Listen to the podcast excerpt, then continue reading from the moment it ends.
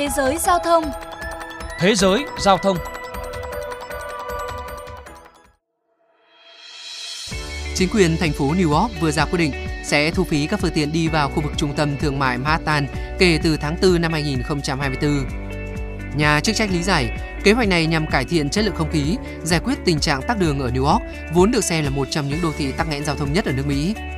Theo đó, thành phố sẽ thu một khoản phí chống ùn tắc lên tới 23 đô la Mỹ, tương đương 540.000 đồng cho mỗi lượt phương tiện cá nhân đi vào trung tâm trong giờ cao điểm và 17 đô la Mỹ đối với các khung giờ khác. Bà Kahi Hachu, thống đốc New York cho biết.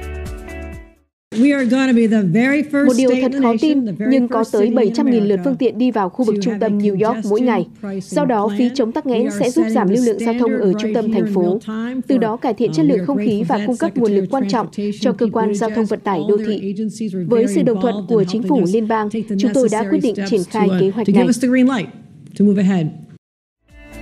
Theo cơ quan giao thông vận tải đô thị New York, Kế hoạch thu phí sẽ giúp giảm khoảng 20% lượng phương tiện cá nhân đi vào trung tâm mỗi ngày, đồng thời tăng lượng hành khách sử dụng giao thông công cộng.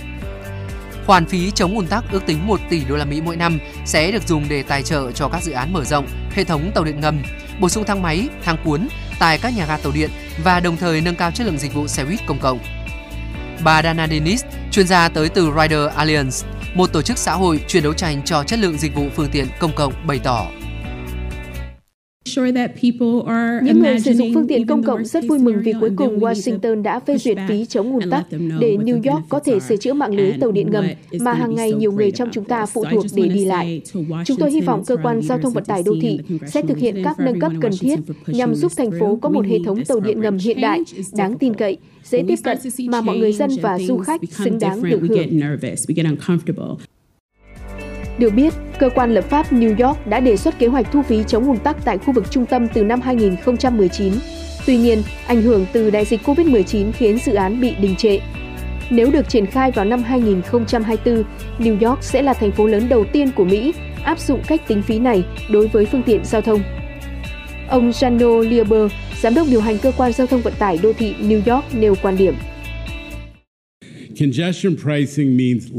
Việc thu phí tắc nghẽn sẽ đồng nghĩa với việc phương tiện giao thông ít hơn, không khí trong sạch hơn và đường phố cũng an toàn hơn. Điều này thì còn giải quyết được nhiều vấn đề mà nạn ùn tắc gây ra bấy lâu nay, như là xe cứu thương không tới được bệnh viện, cảnh sát rất khó để có thể truy bắt tội phạm, hay là xe cứu hỏa không tiếp cận được các đám cháy. Tôi nghĩ quyết định này là một điều tuyệt vời với tất cả người dân New York. Tuy nhiên, trái với quan điểm lạc quan từ chính quyền thành phố, nhiều ý kiến lo ngại việc thu phí vào trung tâm sẽ khiến cuộc sống người dân trở nên khó khăn hơn. Các hộ kinh doanh, tài xế taxi, lái xe công nghệ cũng phản đối bởi cho rằng khoản phí nhà chức trách đưa ra là quá cao, thậm chí tới mức không thể chấp nhận. Một số người bày tỏ theo tôi, mức phí là quá đắt và cuộc sống ở thành phố này đang ngày càng trở nên khó khăn hơn. Tôi không nghĩ đây là ý tưởng hay nhất là trong giai đoạn lạm phát và thu nhập của người dân đang giảm như hiện nay.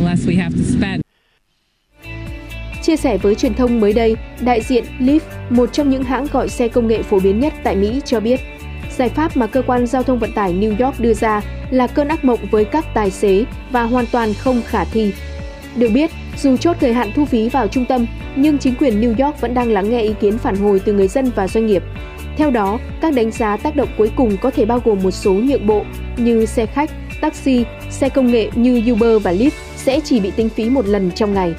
Trong năm đầu tiên của chương trình, những tài xế chạy xe dịch vụ nếu chứng minh thu nhập ít hơn 50.000 đô la Mỹ một năm sẽ được giảm phí 25%, trong khi đó cư dân Manhattan có thu nhập dưới 60.000 đô la Mỹ một năm cũng sẽ được nhận chính sách hỗ trợ thuế từ tiểu bang.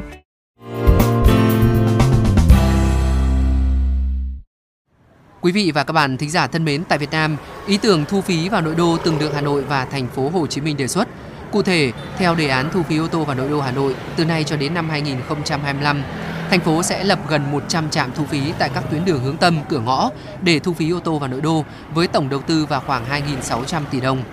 Ước tính với mức thu khởi điểm là 50.000 đồng cho một lượt và tối đa là 100.000 đồng một lượt sẽ làm tăng ngân sách lên 300 tỷ đồng mỗi năm và giảm ùn tắc khoảng 20%. Thời gian đề xuất bắt đầu thu phí xe vào nội đô là trong năm 2024. Trong khi đó, Sở Giao thông Vận tải Thành phố Hồ Chí Minh cũng đã đề xuất Ủy ban nhân dân thành phố thực hiện lập dự án thu phí ô tô lưu thông vào trong khu vực trung tâm thành phố để giảm ùn tắc giao thông. Tuy nhiên thì đến nay chưa đề án thu phí vào nội đô nào ở thành phố Hà Nội và thành phố Hồ Chí Minh được chính quyền chấp thuận bởi còn tồn tại nhiều quan điểm trái chiều. Chuyên mục Thế giới giao thông hôm nay xin được khép lại tại đây. Kính chào, tạm biệt.